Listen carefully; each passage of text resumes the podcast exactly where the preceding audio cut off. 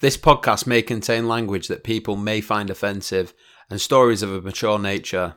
The stories from this episode date back to 2012, and the world has changed a little bit since then, and so have my views on life. Enjoy. Do what makes you happy. That's something my parents have always said to me, and I wasn't happy being stuck in England when returning home from my first season working in Sunny Beach. However, I always felt a slight pang of guilt as I was always missing out on spending time with my family, and I know that it upset my mother that her youngest child not being home, and also I was missing out on watching my niece grow up for five to six months of the year, so I did have to weigh up my options. You have to have a slight streak of selfishness to work abroad, especially when you do you've done as many seasons as I did, and you have to stay completely commitment free. That being said, I've worked with some people in the past who've had kids back home whilst they're partying away for the season. Not something I really understood, however, but each to their own. I'm glad that I did return for the 2012 season, however, as I was joining the biggest nightclub in Sunny Beach, DGV, or Den Glade Viking as some people know it, and here's the beginning of season number two. The time had finally come, May 2012, Nine months of wishing my time away, I was finally on my way back out to paradise. It's got to be noted that with wishing time away so much, I'd banged on a load of weight on in between my first and my second season.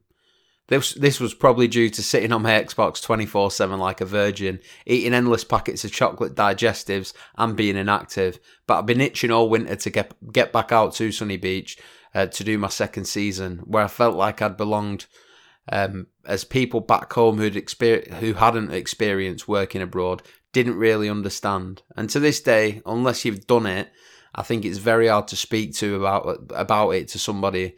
And people who you do speak to about it usually don't understand it at all. It's like I could have walked down the streets of my hometown, and if I walked past 100 people, I'd probably know a maximum of 10 to 15. But if I walked down the streets of Sunny Beach, I pretty much knew everybody, and I was part of the furniture. It sounds daft, but that part of not being in Sunny Beach was one of the hardest things that I had to get to grips with. My friend had given me a lift to Luton Airport where I met up with Watsy before my flight. Before I get into that, I'll give you a quick rundown of him. Watsy was a rugby playing lad from the southwest of England. I met him on my first season and we became acquainted by insulting one another until eventually we did become friends. Not much of a heavy drinker and would never drink in the daytime, as he said that it, it affected his selling. But we all knew that that was a load of bollocks, um, because, and it was, in fact, because he was a lightweight. He's also the man who swayed me into joining DGV, and we've remained friends ever since. Often a bad influence back in 2012, we made some bad decisions while in one another's company, which you're going to hear a lot about in the coming episodes. When I had arrived at Luton Airport, I met up with Watsy and Nips, and we had a party crew staff on the same flight as us, so it was nice to see some old faces and also meet up with some new ones too. The boat party staff was also on the same flight as us, who we also got friendly with as well. The drinks were flowing, and we boarded the plane, and I'll never forget Watsy on that flight. He was shit scared of flying, and at first I thought he was taking the piss, as he would repeat, It's not fucking funny, Byron, stop fucking laughing as we was taking off the runway, but it soon became clear that he wasn't taking the piss when I saw the dread in his face and he was squeezing my hand for dear life that because he was that nervous. Nips would chime in with the old, What are you so scared about, Watsy? If we crash, we'll die anyway. Which didn't make the situation any easier for the poor lad, as his hands were on his ears, literally like this, eyes closed, rocking backwards and forwards. But once in the air, he calmed down and we was on our way. After a classic Wizz Air rocky landing, we'd arrived at Burgas Airport, which was only about a 30, 30 minutes or so drive away from the resort, and the company had picked us up. I'm pretty sure that it was early in the afternoon when we'd arrived at our accommodation, and it was slap bang centre in the middle of Sunny Beach, and it was called Hotel Zornitza, which has since renamed. As we had arrived in early May, Zornitza was our accommodation until their hotel was fully booked up at the start of June, where we'd, we'd eventually be moved on. But for the location, it was perfect as it was only around a three minute walk away from the club, a minute away from the strip, and there was bars and restaurants all around it. It had a pool area, a restaurant on site, it had a, ba- a bar area on site, and the owner was friends with the owner of the owner's sorry, The owners of our club was friends with the owner of the hotel, so they let us use the TVs in the bar area for FIFA tournaments, drinking games, and stuff like that. And the bar staff would often get involved with us as we had a discount in there on the booze. The rooms were a bit basic, but they were equipped with a decent bathroom, a decent sized balcony, a TV what looks like it was from the 1980s, the big chunky fuckers, and a minibar slash fridge. I was rooming up with Watsy, who I discovered lived like a fucking pig back in 2012, and I felt like his mother most of the time cleaning up after him. But we did have a great laugh, even if it, even if he was an animal. The first couple of weeks in, in the 2012 season was more like a holiday than working, and I was about to get familiar with my new habitat. The place all the staff who worked there in 2011 was banging on about, and it was time to see what the hype was really all about at DGV.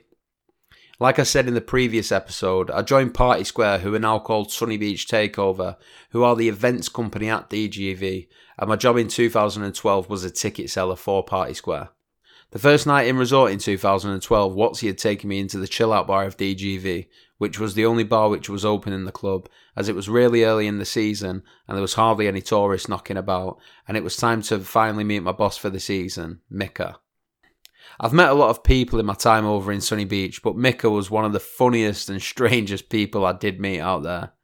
He was a Swedish fella uh, who at first came across a bit formal. He came up to me with the old, Hi, I'm Michael, welcome to the team. But the man was far from innocent, as I was going to learn as the season went on. His assistant manager was a lovely Danish bloke called Jeppe, who ran the events in the evenings. So, so far, so good. The people in charge of me were both top blokes. Mika would then get me my drinks card sorted and explain to me that we wouldn't be working too much for the next couple of weeks as the resort was quiet and we'd only have to do a few hours in the evening selling free bars. I would then meet the rest of the management, the club manager Pimp. Pimp was a Danish fellow who was quite the wild man when he had a drink in him, and you always knew when he was leathered because he put on this fishing hat which had like a fish running through it. There was a reason he's called Pimp as well, which I'll get onto a little bit later. The assistant club manager Pans, he was also a Danish a Danish fella who I vaguely remembered from the season before, and he'd always say hello in two, to me in 2011 when passing in the streets. I also met the bartenders who were pretty much all Danish. Me, Watsy, and the rest of the Brits were the minority British back in the DGV in 2012, as it was originally a Scandinavian club until all the Brits rocked up into the resort in 2013, 2014, which again, as the series goes on, we will get into. I could see how happy everybody who worked here was in one another's company, which I wasn't used to when I worked for Iceberg and everybody just seemed happy at DGV.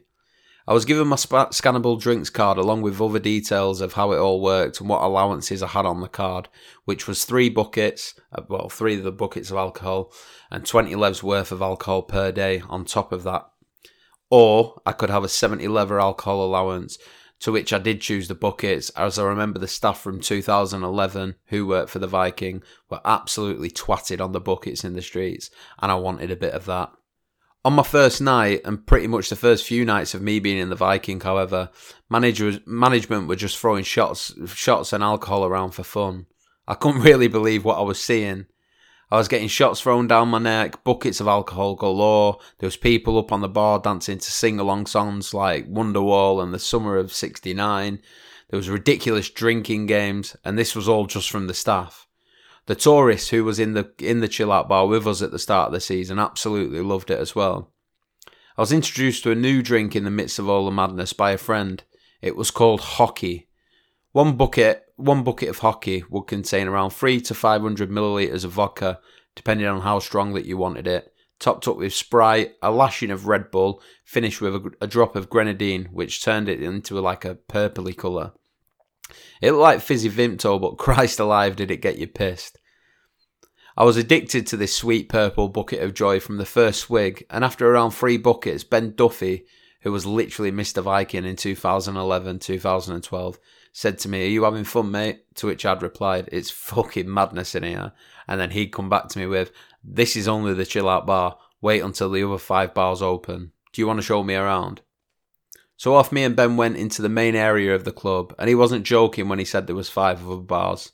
There was four areas of DGV actually. Area 1, which had two bars in, which was bar 5 and bar 1, which was like on a balcony level and then and one on the level below.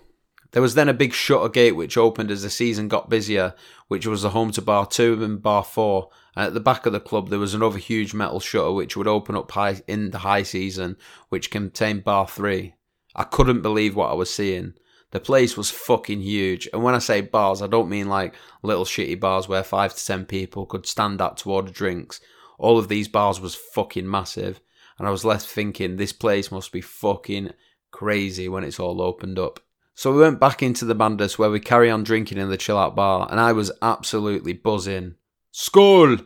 Would be shouted at the tops of voices of the management, which translated to cheers in English from Scandinavian, and I was getting Viking delicacies poured into shot glasses in front of me. The first one was a drink called Fisk, which translates to fish, which is a few packets of Fisherman's Friends thrown into a blender with a bottle of vodka and chilled. And though it might sound disgusting, it was actually re- a really tasty shot. And if you had a sore, a sore throat or no voice, it somehow magically helped you gain it back again. Another shot at DGV, which has since been finished, was called Viking Water, which was like a green thick shot, which people often described as mouthwash. An acquired taste, but nevertheless, it got you fucked up. One thing I could never get my head around at first was the amount of grown Scandinavian men drinking Bacardi Breezers like it was normal. I'd asked the bartenders why everybody was drinking a girl's drink, and he looked at me like I was the girl for not drinking it, and said it's normal in here for everybody to drink breezers before throwing one into my hand. Breezers, for some reason, are like catnip to DGV staff, and everybody drinks them. That's just the way it was, and I enjoyed them eventually, especially pineapple. Another drink that I'd never tasted, which was all the rage with the Scandinavians around 2012, was a drink called Mokai. This was a bottled cider with a hint of elderflower, which was really it was a really different taste, but it was lovely at the same time. I've not seen a bottle of Mokai in years now, and unfortunately, they never made made their way into the UK. After not having the slightest idea of how I got home, that was the first night done, and I'd wake up, turn over to see what's his hairy ass staring at me in the face from the bed which was at the other side of the room. That was another thing that about Watsy as well. He slept naked. I'm glad that I took paracetamol because my head was fucking throbbing. And he asked me if I if I enjoyed my first night at DGV. Stupid question.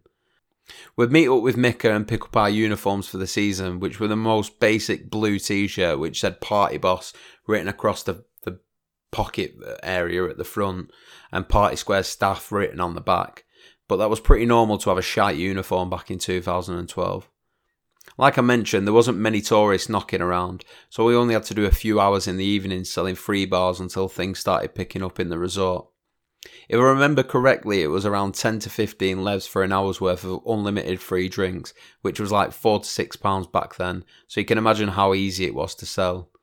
Before our first night of work, Mika told us that we had to meet in the afternoon for a blessing from the local priest, which at first I thought was a massive wind up, as how can you how can you get somebody holy into a nightclub which has so much sin being committed inside?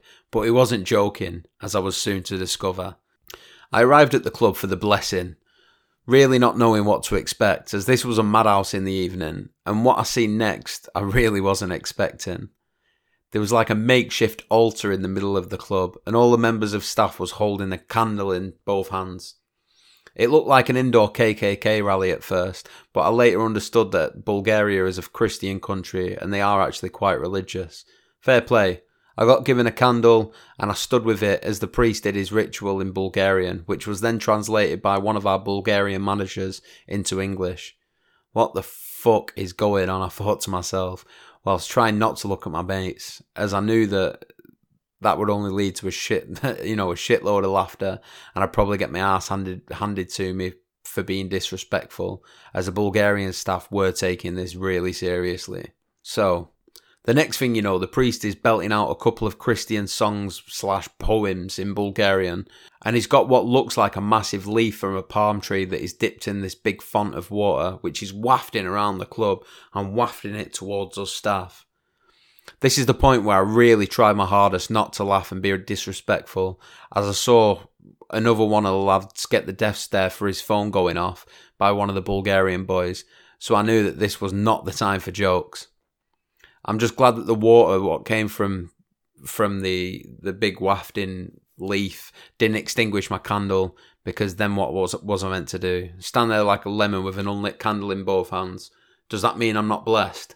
Anyway, after around half an hour of listening to the priest, he explained to us that he was here to bless the club and each of its members of staff to have a safe season and at the end of it return home safely to wherever they came from. And to be fair, it did make sense and you felt good after it. Once the priest had finished, we had formed an orderly queue to the font where he'd whack us with the palm leaf with holy water to bless us individually, and then we'd kiss his ring. Yes, I'm not joking here.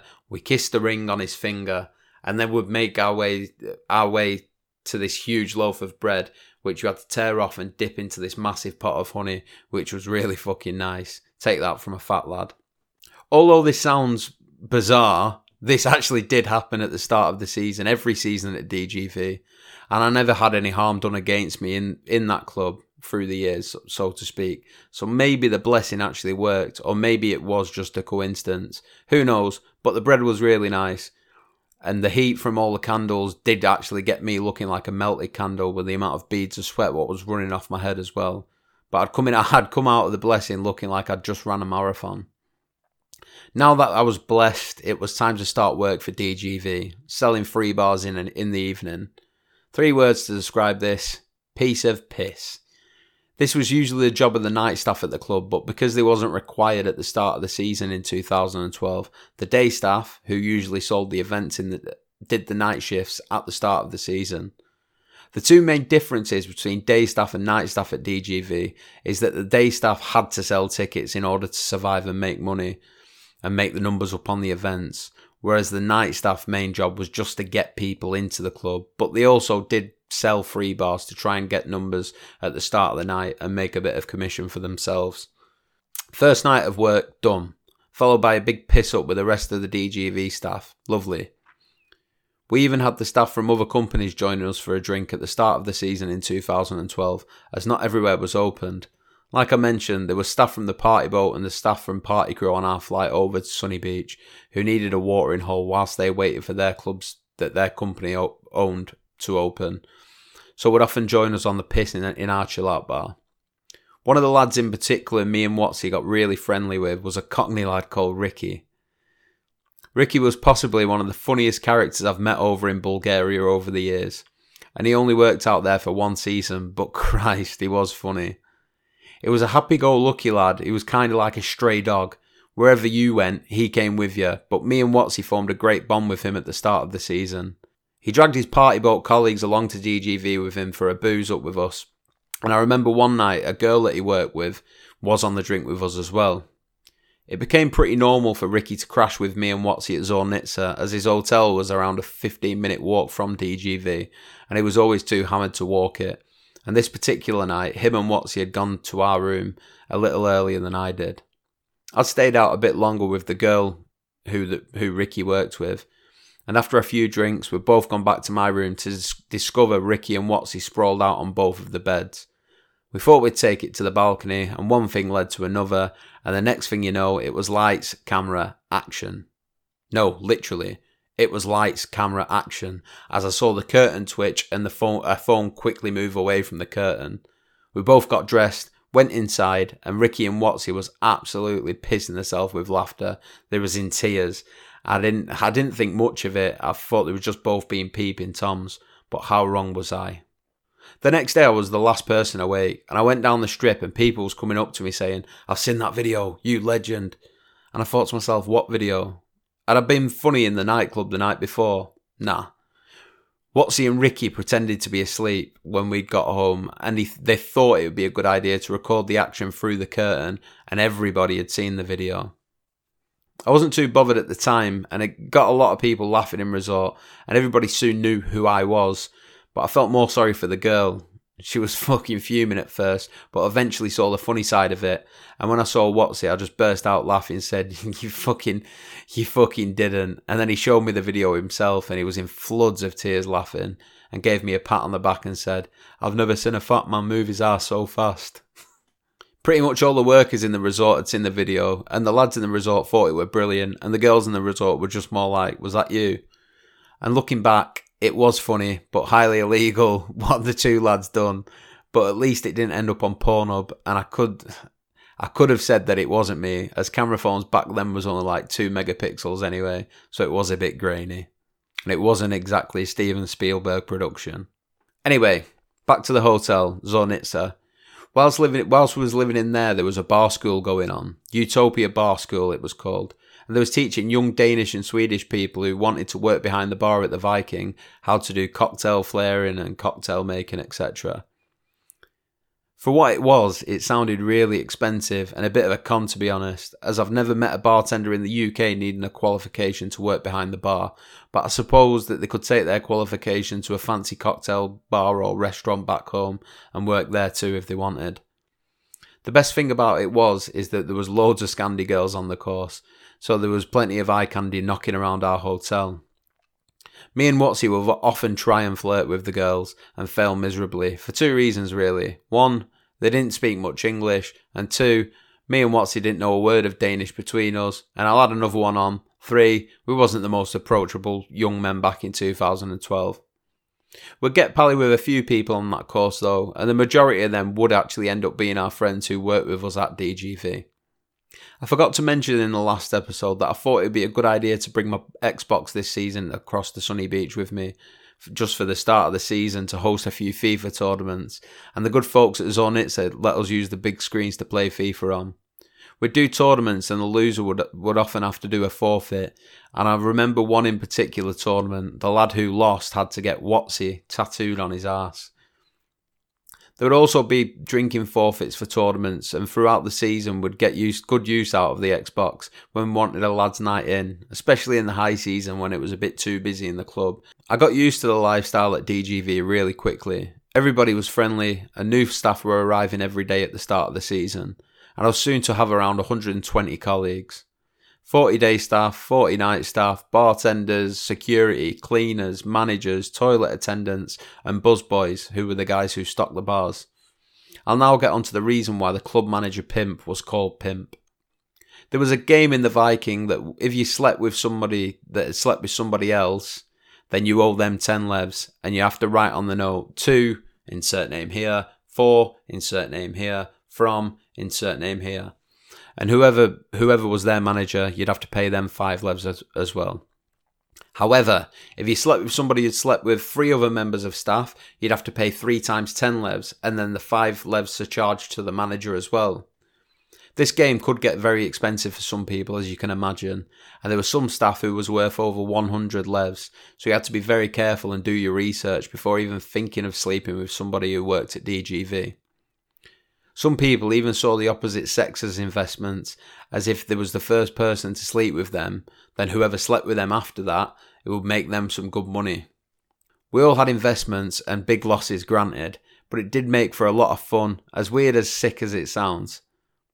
Hence the name Pimp, because he collected all the money from his staff, who slept with other staff. It must be noted that everybody understood the rules of this game and it was just for fun, and it was by no way or means prostitution, in case you was wondering. Our time at Zornitsa was over, and we had to get moved to our new apartment, which was at a place called Central, which I'll get onto the, in the next episode. But the night before we moved from Zornitsa, me and Watsy started drinking from our minibar, or should I say the 1980s fridge. It was stacked with Mokais, which were clear in colour, but the bottle was white and the cap the caps for them were twist caps. We drank the fucking lot before moving on to the chill out bar. However, the next morning, we saw what we'd drank and then double checked the price list and shit ourselves. It was like five levs a bottle, which for a worker you really don't want to be paying, especially when there's like 15 to 20 bottles which have been drank. So I had the, I had the genius idea to pick up all of the twist off caps, fill the bottles up with tap water from the bathroom, screw all the caps back on, and then put them back in the fridge. As we went to hand our keys into reception, they told us that we need, they needed to do a room inspection before us giving our passports and us moving on to our next accommodation. To which Watsy told me, "You shitty planners fucked it now." Twenty minutes had passed, and the inspection fella gave the lady on the reception the nod, the nod, which pretty much meant everything was all good. I still feel a bit guilty now that the next lot of people who stayed in that room paid 5 levs per bottle for bottles of Bulgarian tap water, but it was a solid trick. One of the best things about getting out at the start of the season in early May is that you got to attend every opening party that the resort had to offer. Some would be good, some would be shit, and some would be proper dog shit. But we're now at the start of June of 2012, and things were starting to open up properly, and more and more tourists were flocking to our slice of paradise. Me and Watsy were about to move to over to our new accommodation, and I got sick of the sight of his hairy ass every morning, so it was going to be next door neighbours rather than roommates, with a bunch of lads who I'll never forget. I'd had a taste of what DGV had to offer, and was about to open the club, which I was really excited for, as one bar was about to become six, and the resort was about to get absolutely rammed. Hotel Central, we're coming for you.